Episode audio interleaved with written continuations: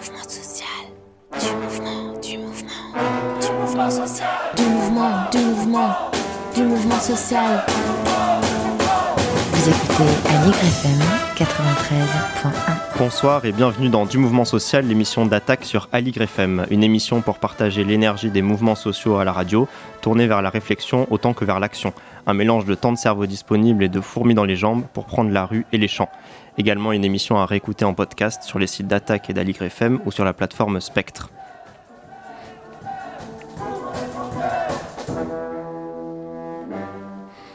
Les arrestations, procès, interdiction de manifester, suspension de subventions et dissolution d'associations se succèdent. Cette répression judiciaire contre les mouvements sociaux s'additionne aux violences policières, économiques et sociales.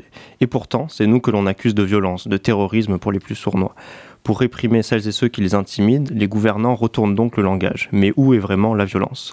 Nous recevons pour en parler ce soir Nathalie Théot, membre du Bureau national de la Ligue des droits de l'homme. Bonsoir. Bonsoir et Nelly Bertrand, présidente du syndicat national de la magistrature. Bonsoir. Bonsoir, secrétaire général. Secrétaire général du syndicat national de la magistrature. Merci à tous les deux d'être avec nous.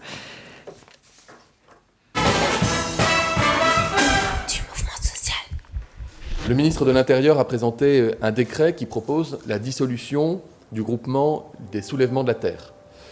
Ce n'est pas la liberté d'expression ni la liberté de manifestation qui est en question. Ce n'est pas davantage des idées qui sont sanctionnées, c'est le recours répété à la violence contre des biens, contre des personnes, qui a été renouvelé à plusieurs occasions ces dernières semaines. Défendre ces idées, sensibiliser, se mobiliser pour changer la loi, oui, mais dans le respect de l'état de droit, pas en sabotant, pas en dégradant, pas en appelant, voire en organisant la violence. Le recours à la violence n'est pas légitime dans un état de droit, et c'est bien cela qui est sanctionné. Alors, on entre directement dans le vif du sujet avec euh, la déclaration d'Olivier Véran la semaine dernière pour euh, annoncer la dissolution des soulèvements de la Terre. Euh, et les arguments qu'il donne, c'est le fait que ce, collectif, donc tout un enjeu sur la, façon d'appeler les soulèvements de la Terre, appeler et organiser la violence. Et c'est ça qui justifie, selon lui, la possibilité de les dissoudre. Euh, pour commencer, donc, euh, est-ce que le gouvernement, tout simplement, est fondé en droit euh, lorsqu'il décrète la dissolution des soulèvements de la Terre la semaine dernière? Lily ou Nathalie Théot euh, bah alors le, gouvernement, là, en, faisant la dissolution des soulèvements de la terre, applique la procédure de dissolution des associations, qui est effectivement une procédure qui existe euh, et dont le champ a été largement étendu par euh, la loi confortant le respect des principes de la République qu'on appelle la loi séparatisme, qui, date d'août 2021. Et, et, en fait, cette loi a étendu la liste des motifs de dissolution des associations et celles-ci peuvent désormais se voir imputer des agissements qui sont commis par leurs membres euh, qui agissent en cette qualité, ou alors des agissements directement liés à leurs activités, ce qui en fait ouvre un boulevard au pouvoir public qui ont envie d'écarter celles et ceux qui euh, veulent participer au débat démocratique par l'interpellation euh, citoyenne et de faire taire les voix dissidentes tout simplement ou les voix critiques. Et, et sur ce fondement, il y a eu une accélération des dissolutions, notamment depuis 2020, 18 associations ont été dissoutes.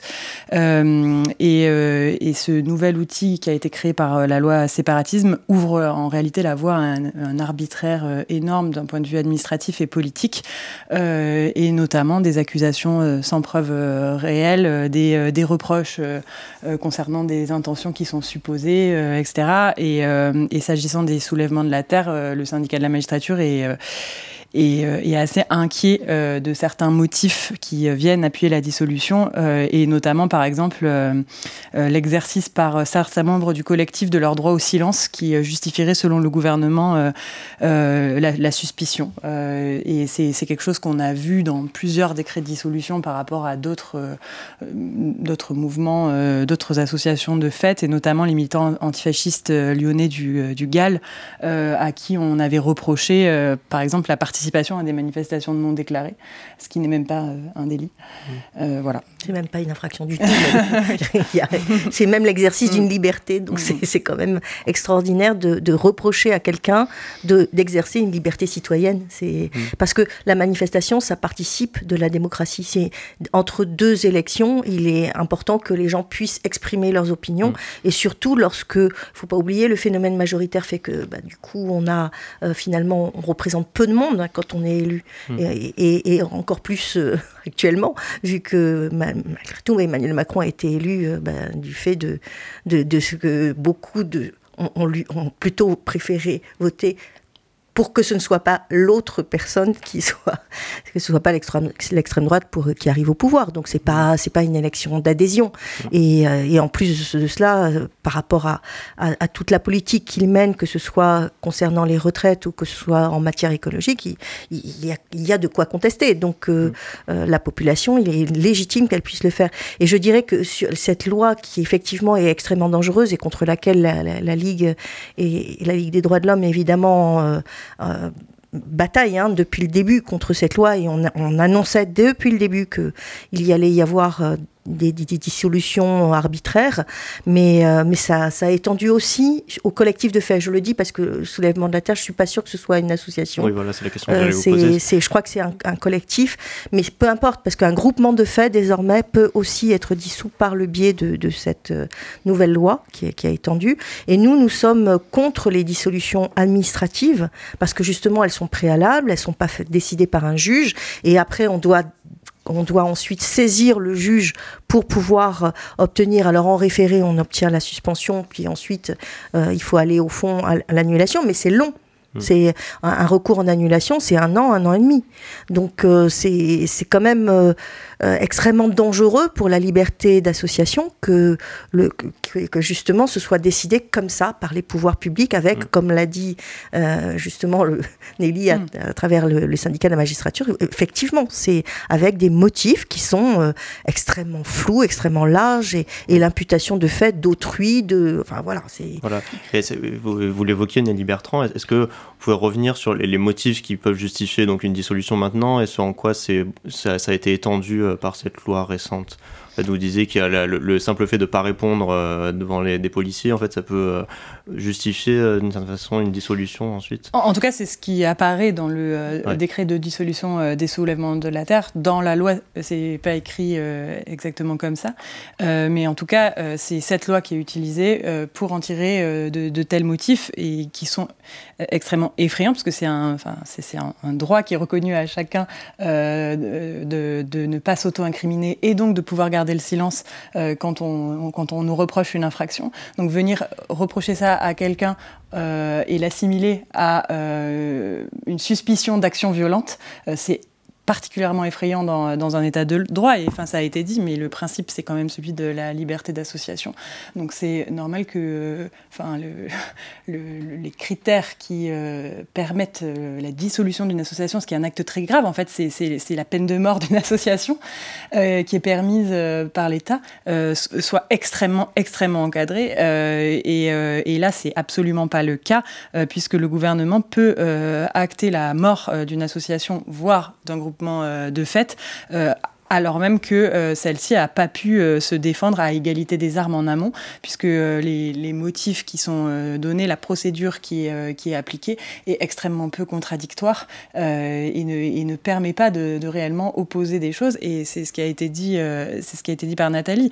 Il y a certes un recours qui est possible en annulation du décret devant le Conseil d'État, mais ça prend, ça prend énormément de, de temps et au-delà, il y a des conséquences qui sont beaucoup plus insidieuses et, euh, enfin, euh, et euh, indirecte sur l'ensemble des associations et des personnes qui militent dans ces associations, puisque ça crée une épée de Damoclès sur, sur l'ensemble de ces organisations qui, en fait, dissuade certaines personnes, certaines organisations de prendre la parole et d'avoir une parole critique de l'action gouvernementale. Mmh, c'est pour ça que mmh. on peut admettre hein, qu'une association puisse être dissoute, mais nous, nous sommes pour que ce soit le juge judiciaire qui soit saisi et, en, sanction finalement d'actions qui pourraient être effectivement de, mener des actions violentes. D'ailleurs, à ce propos, euh, je remarque, parce que j'ai écouté ce que là vous venez de passer l'extrait pour Olivier Véran, mais euh, quand il parle de violence, ça aussi, c'est déjà un abus de langage. Et c'est tout un toute une rhétorique gouvernementale qui a lieu ces dernières années, et y compris d'ailleurs euh, vis-à-vis de simples manifestants, euh, parce que il, assimile euh, une simple dégradation de biens à de la violence. Or, en droit, la violence, c'est dans le livre 2, hein, moi je suis pénaliste, alors livre 2 du code pénal, c'est-à-dire les, infractions contre les personnes, alors que la dégradation de biens, c'est évidemment dans le livre 3, les, infractions contre les biens. Donc on ne peut pas parler de violence s'agissant simplement d'une dégradation de biens. Donc ça, c'est aussi une, question qui est, posée parce que sans cesse, euh, on, ramène des simples dégradations à des violences. Et puis maintenant, on passe le cap au-dessus, qui est euh, de parler de terrorisme. Oui, voilà. Pourquoi pas, hein, effectivement. Voilà, c'est tout, l'argumentaire euh, du gouvernement, c'est de rapprocher le militantisme écologiste, mais aussi d'autres mouvements sociaux, de euh, la, violence, donc l'action violente, et, comme vous dites, du, terrorisme, d'assimiler des, des, militants politiques à des terroristes. Le terme d'éco-terroriste été euh, créé par, euh, par Gérald Darmanin. Euh, d'où est-ce que ça vient cette confusion entre militantisme et terrorisme Donc on voit à peu près à quoi ça sert, peut-être on pourrait... en fait, du coup, ça, ça, offre tout un ensemble de moyens juridiques de police à, la répression, puisque en fait on applique les, méthodes de l'antiterrorisme à, ce militantisme. Donc d'où est-ce que ça vient et quels moyens ça offre de, de rapprocher ainsi le terrorisme et le militantisme? Alors très clairement, il y a eu une accélération euh, depuis, depuis quelques années, euh, je dirais une dizaine d'années, et notamment depuis euh, les, attentats de 2015, il y a eu une, une succession de lois terroristes qui, aussi bien sur le plan administratif que sur le plan judiciaire, qui sont sorties à ce moment-là. L'utilisation d'armes spécifiques au terrorisme en, créant un droit dérogatoire euh, qui, est, lié à cette notion. Et euh, ce qui est assez inquiétant, c'est que, enfin, vous le disiez, on voit un dévoiement de cette notion, et, ce, à plusieurs égards. Euh, on, l'a vu là récemment, notamment sur le terrain administratif. On a eu des arrêtés d'interdiction de manifester, mais on a aussi eu des arrêtés qui instauraient des périmètres de protection lors des déplacements du président de la République et qui interdisaient les dispositifs sonores. Et ce qui est assez emblématique, c'est que euh, ces arrêtés ont été pris au visa euh, de disposition du Code de la sécurité intérieure sur la prévention du terrorisme, euh, ce, qui, enfin, ce qui laisse entendre que l'utilisation de casseroles dans les manifestations est une pratique terroriste, ce qui est, mmh. enfin, ce qui est quand même enfin, le, le, paroxysme de... on a gagné quand même. Hein. oui, voilà. Mais, mais pour on, a, on, a, réussi à obtenir la suspension parce que c'est c'est carrément du dévoiement de, mmh. de la législation. Et des, militants, euh, parmi les, il y a une, trentaine de militants militants là, des soulèvements de la terre qui ont été arrêtés euh, ces derniers jours, dernières semaines. Et il y en a plusieurs euh, qui, ont été arrêtés par des services antiterroristes, par l'abri, et qui ont le, le, le le sous, mm. sous direction antiterroriste de la police. voilà, là, là, aussi, donc, il me semble que ça, ça, permet par exemple de garder à vue plus longtemps que dans une procédure normale. Voilà. Et en plus sans avocat pendant trois jours. C'est de ça hein, dont il s'agit. Mm. C'est quand même euh, ça permet aussi une des procédure complètement dérogatoire. Oui, c'est ça. Ça permet des techniques d'enquête qui sont particulièrement attentatoires aux, euh, libertés. Euh, voilà. Et, enfin, cette tendance-là à l'utilisation de la qualification terroriste ou à l'application de procédures liées au terrorisme est en pleine accélération mmh. euh, et de manière assez inquiétante, et, notamment pour venir oui, euh, euh, réprimer des mouvements écologistes. tu vas peut-être parler de la, de la loi programmation de la justice, non Oui, voilà. L'article 3. oui, voilà. Euh, enfin, on, a en fait un, mouvement qui est assez effrayant, mais ça, enfin, ça sort un peu du sujet, mais qui est, qui est assez effrayant parce qu'on instaure des techniques d'enquête qui sont très attentatoires aux libertés en disant qu'elles sont uniquement limitées euh, au terrorisme euh, ou à la criminalité organisée. Et ensuite, petit à petit, ça permet de, enfin, un peu la technique du pied dans la porte, d'étendre ça au, droit commun. Et c'est le cas avec notamment ce fameux l'article 3, où on vient étendre, par exemple, la technique d'enquête des perquisitions de nuit qui, à l'origine, n'avait été rendue possible que, entre guillemets, euh, pour le terrorisme, puis pour la criminalité organisée. Et là, on commence à l'étendre au droit commun, à certains crimes euh, de, qui, qui, sont des atteintes aux personnes en droit commun. Donc, euh, c'est vraiment pas anodin, euh, toutes ces lois qu'on qu a pu édicter au nom du terrorisme et, euh, et avec une parole contraire et critique envers ces lois qui, dans un contexte de, de menaces terroristes, étaient complètement inaudible euh, et qui en fait euh, mmh. commence à se répandre en droit commun euh, et, et, qui euh, finalement euh, restreint les libertés individuelles de, de tous et toutes. Parce que le, le terrorisme, le, le, seul, le seul qualificatif de terroriste pour la population, c'est un chiffon rouge et ça, mmh. plus personne ne réfléchit. Enfin, mmh. quand je dis plus personne, nous continuons à réfléchir puisque nous avons justement à chaque fois lutté contre ces lois, nous, avons, nous en avons dit le danger. Et euh, on a, par exemple, on avait lutté contre euh, le, fait qu'il y ait une prolongation de l'état d'urgence pendant deux ans. Et ça aboutit à une loi, la loi SILT en 2017, lorsque Emmanuel Macron est arrivé au pouvoir, qui, a introduit certains dispositifs dans le droit commun, justement, dont les fameux périmètres de protection qui ont servi là euh, pour, euh, pour lutter contre les casserolades. Bon, on a gagné, puis après, quand on, le préfet suivant a, a, a retiré lui-même son arrêté pour éviter un peu l'humiliation de, mais, mais, voilà, on en est, est là. La, la loi SILT, si vous pouvez préciser.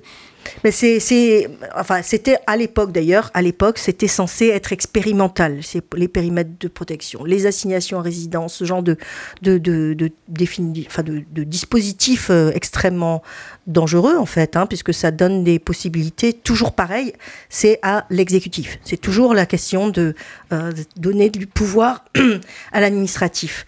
Et, euh, et, ça, ça a été en 2021, ça a été, alors même que c'était pas censé être la fin de l'expérimentation, mais ça a été immédiatement pérennisé dans, la loi renseignement de, de 2021.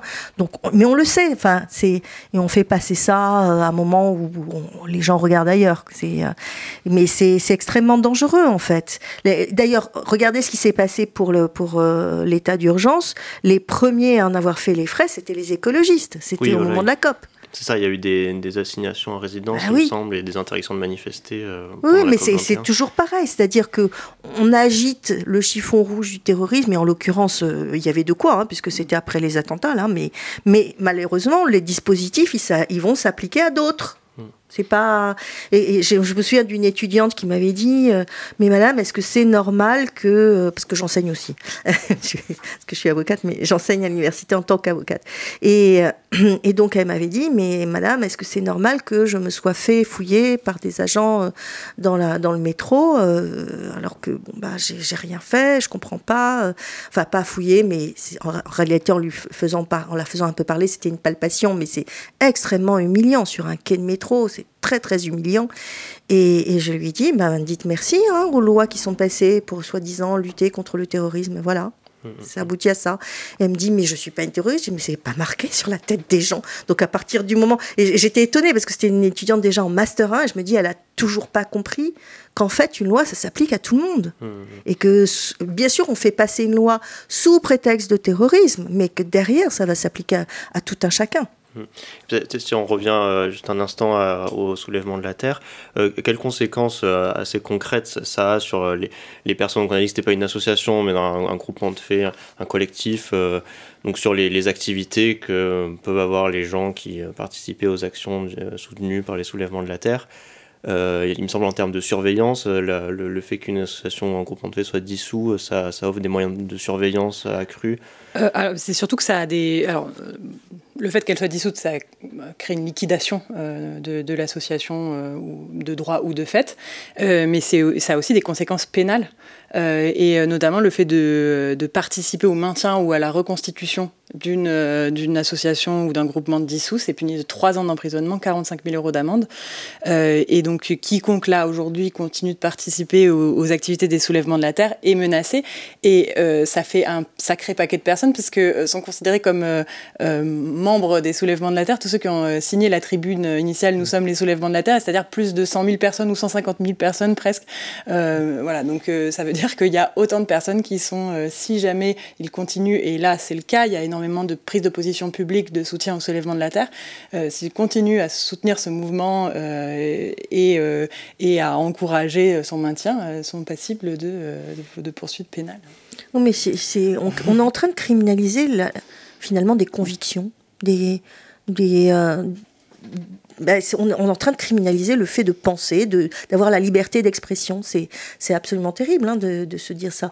Et puis, euh, là, sur, euh, bah, ça veut dire aussi qu'au point de vue de, de, de leur, leur, possibilité d'expression publique, ça va être très restreint parce que s'ils n'existent plus, bah, ils pourront plus avoir de site, ils pourront plus euh, s'exprimer. C'est plus compliqué pour, pour faire valoir leurs idées. Et, et quand on voit, je ne sais pas si c'est assez récent, là, il y a la, la CNCTR, la commission qui s'occupe des techniques de renseignement, qui a rendu son rapport pour 2022 en, là, ces jours-ci. voilà, il y, a, il y a deux semaines. Et euh, bon, elle a fait une sorte de vadémécum sur euh, quand est-ce que le gouvernement peut demander, le renseignement peut demander à, à ce qu'il y ait certaines techniques. Alors là, c'est des écoutes administratives, mais, mais on voit bien qu'elle elle le dit, que finalement, euh, la ligne rouge, c'est quand il n'y a pas de fait qu'on puisse être reproché, que c'est seulement des convictions, et que du coup, bah, ça a été le, cas de... Il y a eu pas mal de demandes pour les écologistes, mais c'est très grave de savoir ça, que, que quand même on cible vraiment une lutte, et probablement parce qu'il n'y a pas assez de faits par ce gouvernement sur en matière écologiste, en matière mm. environnementale. Donc du coup, on cache ça en, en, en, faisant taire ceux qui le disent. C'est euh, extraordinaire. Mm. Mais en même temps, on, on voit que, comme vous disiez, il y a une tribune qui est signée par euh, plus de 150 000 personnes. Euh, il y a plein d'associations et de personnes qui reprennent le logo des soulèvements de la Terre, qui du coup sont théoriquement peuvent être poursuivis pour ça, pour, euh, pour avoir recréé euh, une association dissoute. Euh, du coup, ça montre aussi l'inefficacité de cette mesure, quelque part. la dissolution, en fait, le, gouvernement fait ça un peu pour détourner l'attention en, en, sachant qu'il ne il peut pas en fait, dissoudre un mouvement qui, qui se, se disperse dès qu'il est prononcé. Je suis pas convaincu qu'il ne puisse pas, en fait. Hein. Tu, tu penses il y a des armes, en tout, cas, en tout, cas, ils ont des armes euh, légales euh, pour, euh, pour lutter contre ça. Après, ils tueront jamais les idées. Et même si c'est pas de cette manière, même si c'est pas exactement avec les mêmes personnes, je, je, je, je, crois pas. Et, et j'espère pas que les gens vont arrêter d'avoir des convictions et d'essayer de les défendre. oui. Mais voilà, c'est malgré tout, au point de vue de ces personnes-là, enfin ceux qui, qui, organisent vraiment les soulèvements de la terre, eux, ils vont être vraiment mm. ciblés. Hein. Vous écoutez Allegre FM 93.1. C'est vrai qu'on peut reparler du sabotage parce que c'était les sabots que mettaient les ouvriers dans les machines euh, lors des grèves, etc. Euh, c'est un mode d'action, le sabotage ou le désarmement, qui a été quand même beaucoup utilisé dans les luttes écologistes. Et ce qui est intéressant, c'est que euh, les soulèvements de la terre, nous, on s'est dit, Souvent, c'est fait euh, le soir par quelques personnes qui, euh, masquées, vont, euh, vont détruire un tractopelle. Mais nous, en fait, c'est des gestes qu'on fait à plusieurs milliers de personnes parce qu'on on estime qu'on est légitime à les faire. On entendait Léna Lazare, mon des soulèvements de la Terre sur France Culture il y a quelques semaines, qui explique assumer le sabotage ou le désarmement tant qu'il est fait à plusieurs milliers de personnes. Euh, Nelly Bertrand, peut-être, est-ce que l'argument du caractère collectif des actions, comme euh, le présente euh, Léna Lazare, et plus largement du coup de l'intérêt général au nom duquel sont menées ces actions, est-ce que ça, ça a du poids lors des procès de militants poursuivis, par exemple? Bah, le rôle premier de l'autorité judiciaire, c'est pas de réprimer les délits, c'est de faire respecter la loi en garantissant la liberté individuelle. Et donc l'autorité judiciaire, elle est légitime à prendre en considération des questions de société importantes pour faire évoluer le droit, et, euh, notamment euh, les revendications des activistes non violents. Et pour donner un exemple, euh, ça a permis des avancées qui, sont fondamentales, et je, pense notamment à la dépénalisation de l'avortement, qui n'aurait peut-être pas pu avoir lieu sans, sans les combats féministes. et justement, ne pas respecter la loi pénale pour défendre une cause d'intérêt général et le revendiquer, comme elle euh, le fait, euh, c'est le propre des euh, actions de désobéissance civile. Et donc, oui, il faut s'attendre à, des poursuites pénales. Et, et, pour autant, ceux qui font de la légitimité de l'autorité judiciaire, c'est son rôle constitutionnel de protection des libertés individuelles et notamment de protection de la liberté d'expression. Et ça, ça a des conséquences fortes sur la manière de juger euh, et de prendre euh, en, compte la légitimité des combats militants euh, et, notamment par exemple la déclaration des droits de l'homme et du citoyen elle, s'applique aux juges elle prime même sur, sur la loi et elle reconnaît un droit naturel et imprescriptible à la résistance à l'oppression. On a aussi la liberté d'expression dont j'ai déjà parlé qui est constitutionnellement reconnue et, et ça le syndicat de la magistrature le dit mais il y a la cour de cassation qui, qui, qui le dit aussi et qui a reconnu dans un arrêt récent euh, du mois de mars que euh, le comportement constitutif d'une infraction, donc euh, les comportements de, sabotage par exemple, ça en est, ça, peut dans certaines circonstances constituer une ingérence qui est disproportionnée euh, à l'exercice de la liberté d'expression qui est euh, constitutionnellement garantie. Et en fait, c'est très intéressant cet arrêt parce qu'il a été rendu au sujet des militants écologistes qui avaient décroché les portraits de Macron dans les, euh, dans les salles de mariage pour les remplacer par des affiches qui dénonçaient l'inaction climatique. Et ils avaient d'abord été poursuivis et condamnés pour des faits de vol en réunion des, des portraits de Macron. Et la Cour de cassation est venue dire que la sanction de ce comportement, c'était une atteinte disproportionnée à la liberté d'expression euh, et, finalement, ces euh, personnes ont été relaxées, comme quoi ces actions de désobéissance civile, certes, les personnes qui les pratiquent s'exposent, mais en connaissance de cause, à des risques judiciaires, euh, mais c'est aussi ça qui fait avancer le, droit. Hmm. Et, donc, est-ce qu'on peut espérer que les, les, militants militantes qui ont été arrêtés récemment, une fois que leur procès aura lieu, seront acquittés justement du fait de cette euh, que leur, action en fait s'inscrit dans la défense de l'intérêt général, qui est celui de euh, la défense des conditions de l'habitabilité euh, sur Terre? Est-ce que c'est, ça peut être ça pris suffit en compte pas, hein. Ça suffit quand même pas qu'il y ait que ce soit uniquement pour un, but légitime. Hmm. La question du but légitime, il se pose pas parce qu'effectivement c'est tout à fait légitime de, mais ça suffit pas quand même. Il y a une histoire de, de proportionnalité entre l'action qui est menée et c'est-à-dire l'infraction qui a été constituée, et puis, euh, et puis d'autre part, euh, ce pourquoi ils, ils ont voulu s'exprimer. Donc il y a quand même une, histoire de, de peser. Hein. Ça peut pas être n'importe quelle action va être automatiquement blanchie. Mais, mais je pense que les militants qui, qui le font ont quand même conscience des risques, et notamment des risques, euh, et c'est là où, il y a quand même, enfin, c'est une problématique, parce qu'effectivement, la Cour de cassation, ces dernières années, développe toute une jurisprudence plutôt favorable à la liberté d'expression, et d'ailleurs sous l'influence de la Cour européenne des droits de l'homme, hein, parce qu'il y a eu, euh, sur l'affaire des Femen, par exemple, il y avait une condamnation de la France, donc du coup, ça a rejailli effectivement sur, sur ce qu'a ce, qu'a dit ensuite la Cour de cassation, et elle l'a déjà dit, notamment à propos d'une escroquerie, à propos euh, du. Bah là, c'était vol, euh, mais effectivement, c'était euh, des, actions militantes. Mais je ne suis pas convaincue que, que ça puisse fonctionner pour tout, d'une part, donc il faut quand même en être conscient.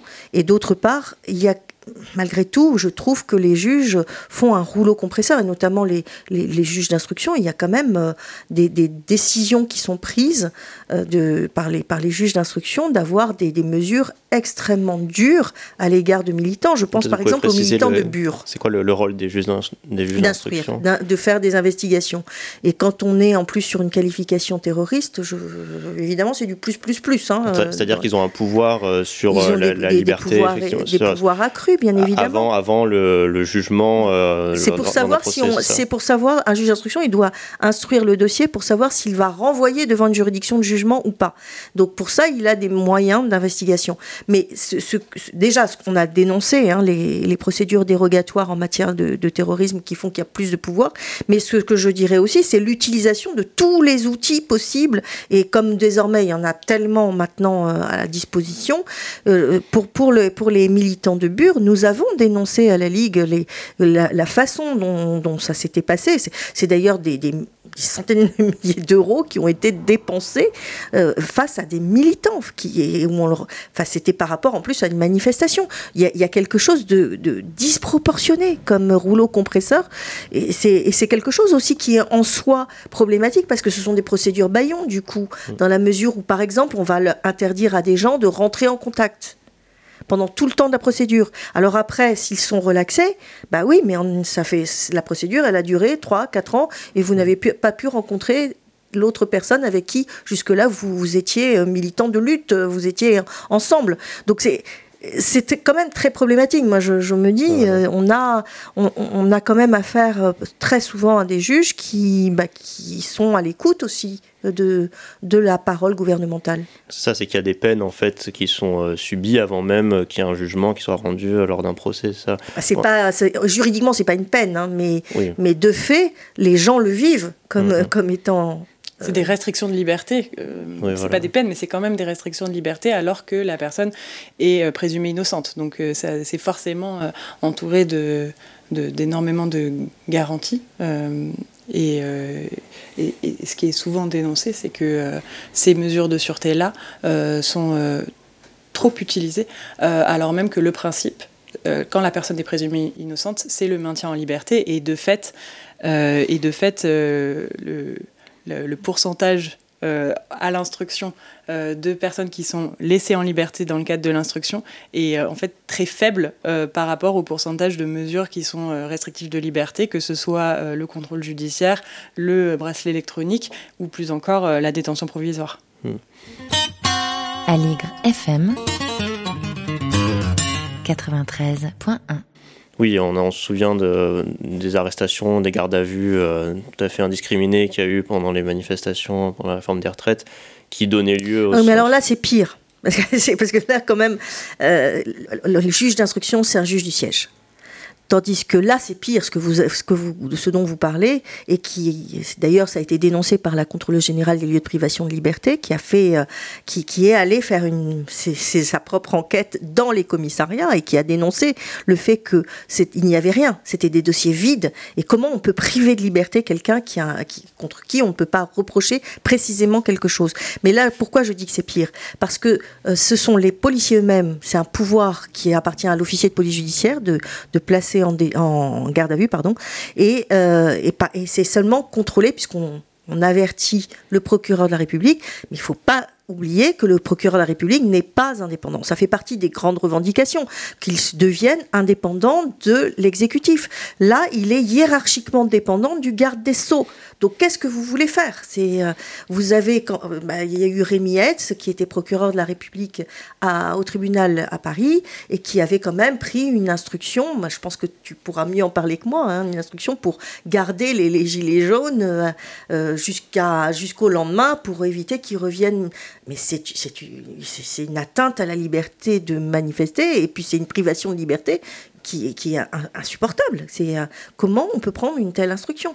Et là, on a de plus en plus une collusion entre le ministre de la Justice qui a pris des circulaires en disant bah, vous vous mettez un peu à la, disposition des préfets, hein, et puis donc le ministère de l'Intérieur. C'est vraiment grave hein, ce qui est en train de se passer. Ce qui, était, enfin, ce qui a été utilisé, c'est euh, la garde à vue comme euh, outil de maintien de l'ordre, alors même que c'est censé être un outil qui est utilisé quand une infraction est reprochée à quelqu'un, alors que là, on l'a vraiment utilisé pour écarter euh, les, gens de la voie publique, euh, pour les empêcher de retourner manifester et aussi pour leur faire peur et les dissuader de retourner manifester par la suite.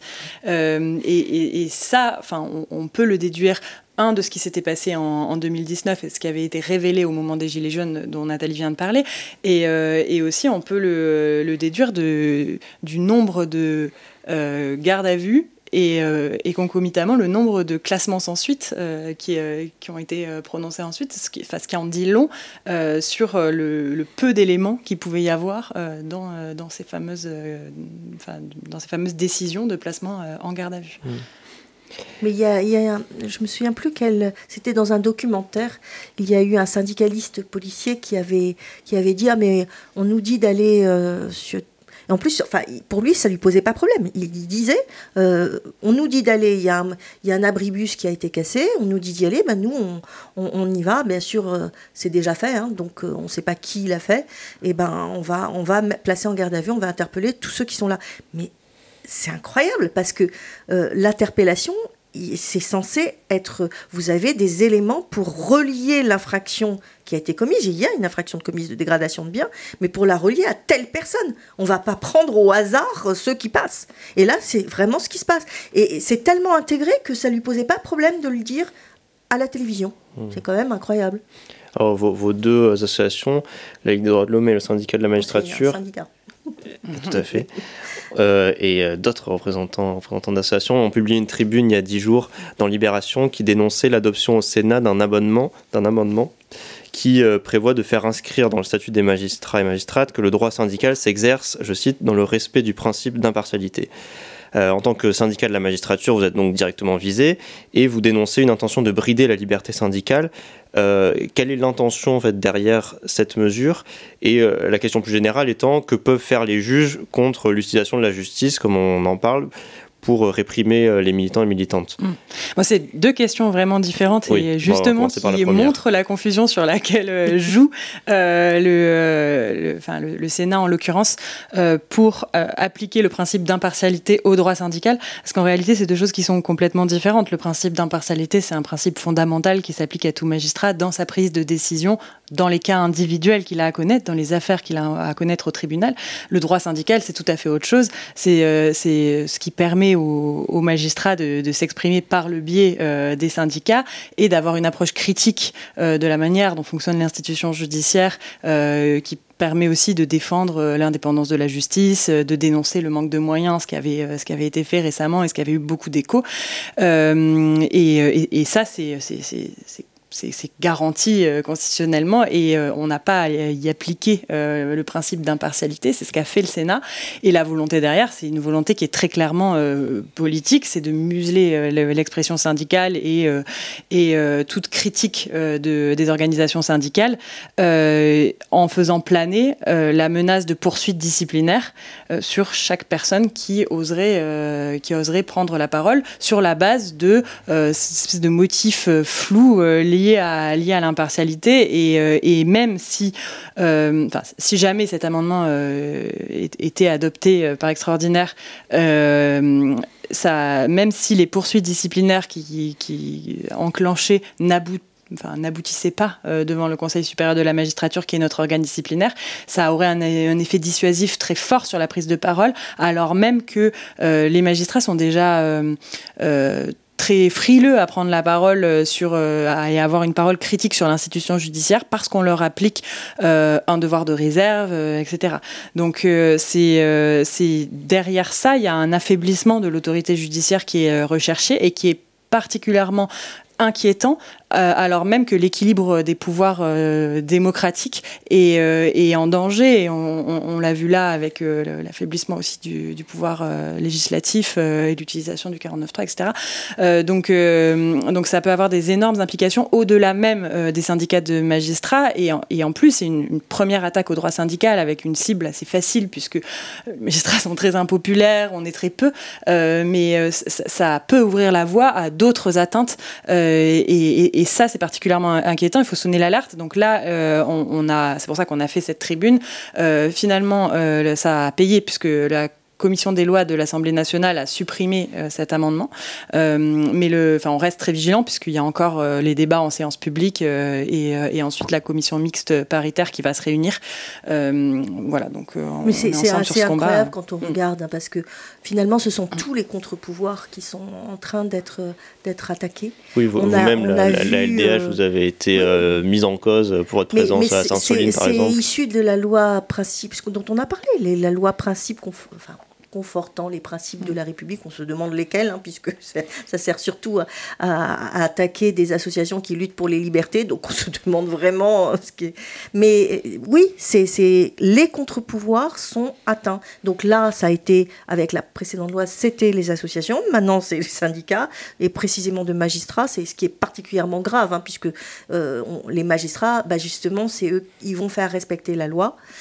Et de ce fait, la loi, elle peut s'appliquer aussi à, des parlementaires, également à des membres du gouvernement. Et c'est pas complètement anodin qu'on s'attaque comme ça à, un syndicat de, magistrats. Alors, euh, bon, dans le même temps, on a parlé des, des, euh, ces mesures qui s'adressent à la gauche, en fait, qui combattent les mouvements de gauche les groupes d'extrême droite, dans le même temps, euh, s'activent en fait en assumant euh, quant à eux la, violence, et le gouvernement en fait les compare systématiquement à la gauche. Chaque fois qu'il y a une, des, violences d'extrême droite, elles sont rapprochées, comparées de celles soi-disant de l'extrême gauche. Peut-être, c'est un, moyen en fait d'entretenir cette confusion? Il y a une confusion entre militantisme et terrorisme, et là on fait une autre confusion entre terrorisme d'extrême droite, qui là pour le coup existe, extrême droite, violence, plus en général, et la gauche. Est-ce qu'on peut rappeler qu'est-ce qui distingue euh, les, mouvements d'extrême droite de, euh, par exemple, les militants écologistes euh, dont on a parlé Déjà, ils veulent s'attaquer à des personnes. Enfin, c'est ce que je rappelais au début, hein, qu'il y a quand même une différence entre dégrader un bien et s'attaquer à des personnes. Et là, c'est des, atteintes physiques. C'est, ce sont des menaces de mort. La, section d'Annecy, par exemple, bah, les, membres de la section ont été menacés de mort, par exemple là, on s'attaque à des personnes. Et il y a, y a eu, ben, on a entendu parler hein, de, personnes qui ont été tabassées de façon raciste en plus. C'est-à-dire vraiment, le, on, a, on atteint là le cœur de, la démocratie. C'est le principe d'égalité, de non-discrimination, le, fait qu'on ne on combatte le racisme, bah, l'extrême droite, c'est le contraire. C'est, elle prône finalement un projet qui est discriminatoire. Et toute cette sémantique euh, de terrorisme intellectuel, écoterrorisme, euh, ultra-gauche, euh, c'est autant d'outils qui permettent de discréditer d'emblée toute parole critique en, portant une confusion, mais volontaire, entre des actions véritablement violentes qui pourraient, être, qui pourraient aussi être enfin, faites par des mouvements euh, d'extrême gauche, euh, avec euh, des actions non violentes de, dégradation de biens, par exemple, puisque les, dégradations de biens ne sont pas des violences, avec le terrorisme. Enfin, on, fait un espèce de mélange de, tout et en fait, on assimile toute la gauche à des mouvements violents, quasiment, et ce qui est, enfin, ce qui est particulièrement inquiétant. Et puis ça évite de regarder quand même, hein, mm. de regarder justement ce que fait l'extrême droite. Oui, et puis on voit que du coup, le, si, euh, si, la violence devient aussi, euh, généralisée euh, selon le gouvernement, en fait, lui, perd tout, l'arsenal qu'il met en œuvre pour défendre ce qu'il appelle sa violence légitime, parce que l'État est censé avoir le, monopole de la violence légitime, en fait, se perd complètement. Il, perd complètement sa légitimité dans la mesure où les, euh, les, justifications qui se donnent pour exercer cette, euh, cette violence bah, sont complètement euh, dissoutes, là aussi, pour le coup. Si, pour qu'il y ait de légitimité à l'action menée par les policiers, par exemple, encore faut-il qu'ils respectent le cadre légal. Oui, voilà. ce qui n'est même pas le cas, en fait. Il y a quand même quelques règles Et ce qui d'ailleurs, euh, enfin, c'était euh, assez emblématique au moment euh, du, mouvement social après l'annonce du 49-3, c'est que on a le garde des sceaux qui a sorti une, dépêche pour le traitement judiciaire des violences commises à l'occasion des manifestations, et cette dépêche ne dit pas un mot sur les violences illégitimes qui auraient pu être commises par les forces de l'ordre, alors qu'elle traite abondamment des, des violences qui, qui auraient pu être commises par les manifestants, et ça montre une dissémination dissymétrie dans le traitement qui effectivement euh, affaiblit euh, l'action. Enfin, ça discrédite. Ça discrédite. Et... Vous écoutez Allegre FM 93.1. Pour finir, euh, une dernière, en, fait en parallèle et en plus, en addition à ces, à ces, procédures, ces procédures judiciaires de police, il y a une, une, surveillance en fait qui se, qui se, généralise et qui là, là aussi en fait vise à affaiblir les mouvements sociaux. Oui. Euh... Enfin, par, les, par les drones, les. Euh, oui, voilà. Euh, enfin, on a la technique des drones de surveillance qui s'est qui s'est développée sans aucun cadre légal au moment des, des, gilets, des gilets jaunes et qui avait été à l'époque interdite par le Conseil d'État et, et, par la suite par le biais de la loi, euh, euh, le, gouvernement a, tenté de permettre l'usage de ces drones. Avec la loi sécurité globale, ça a été un échec parce que ça a été censuré par le Conseil constitutionnel. Et ensuite, le dispositif a été réintroduit en 2022 dans la loi responsabilité pénale et sécurité intérieure. Et, euh, et ce qui est intéressant, c'est que le décret d'application de cette loi qui a permis son application concrète, il est sorti en, en, plein milieu du mouvement social le 19 avril 2023 et euh, à la suite de ça, dès l'adoption du décret, euh, des, des, préfets se sont empressés pressé de d'émettre des arrêtés d'autorisation d'utilisation de drones à l'occasion de manifestations et notamment des manifestations du 1er mai, mais beaucoup plus largement à plusieurs types de manifestations, notamment des manifestations sportives. et concrètement, en fait, c'est des, des engins qui sont dotés d'un zoom qui est très performant et un seul drone peut couvrir à lui seul une surface de 1 km. Donc il y a des dizaines de milliers de personnes qui ont pu être filmées à, l'occasion de ces manifestations. Et, euh, ça, c'est assez révélateur de euh, la tendance à l'accoutumance technologique sécuritaire. Euh, au nom de la sécurité et de l'efficacité, on va toujours plus loin dans les atteintes aux libertés. Et là, en l'occurrence, la liberté d'aller et venir, la liberté de manifester, le droit au respect de la vie privée aussi, puisque on, a des données qui sont très privées qui apparaissent sur ces images de drone, notamment le visage. On, a aussi des données sensibles puisque ça permet de savoir qui était ou pas dans une manifestation politique, quelle manifestation politique. Et, euh, donc ça, ça, ouvre la voie à une société du tout sécuritaire. Est-ce que euh, pour guetter les feux de poubelle dans une manifestation, on peut admettre de filmer toute, la manifestation et tous les domiciles de la ville, je, ne crois pas.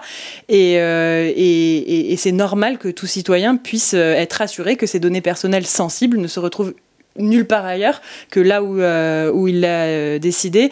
Et, euh, donc, ça nous a conduit à faire des recours devant la justice administrative et notamment d'attaquer ce fameux décret qui autorise l'usage de, drones. Et il faut savoir que là, on est dans une espèce de flou juridique. Ce, décret est très utilisé, mais le Conseil d'État ne s'est pas encore prononcé sur, la, sur, sur, la, régularité de, de, ce décret par rapport à, la loi. Et donc là, on est vraiment dans l'attente de la décision et on est très inquiet sur l'utilisation qui va être faite de, ces drones.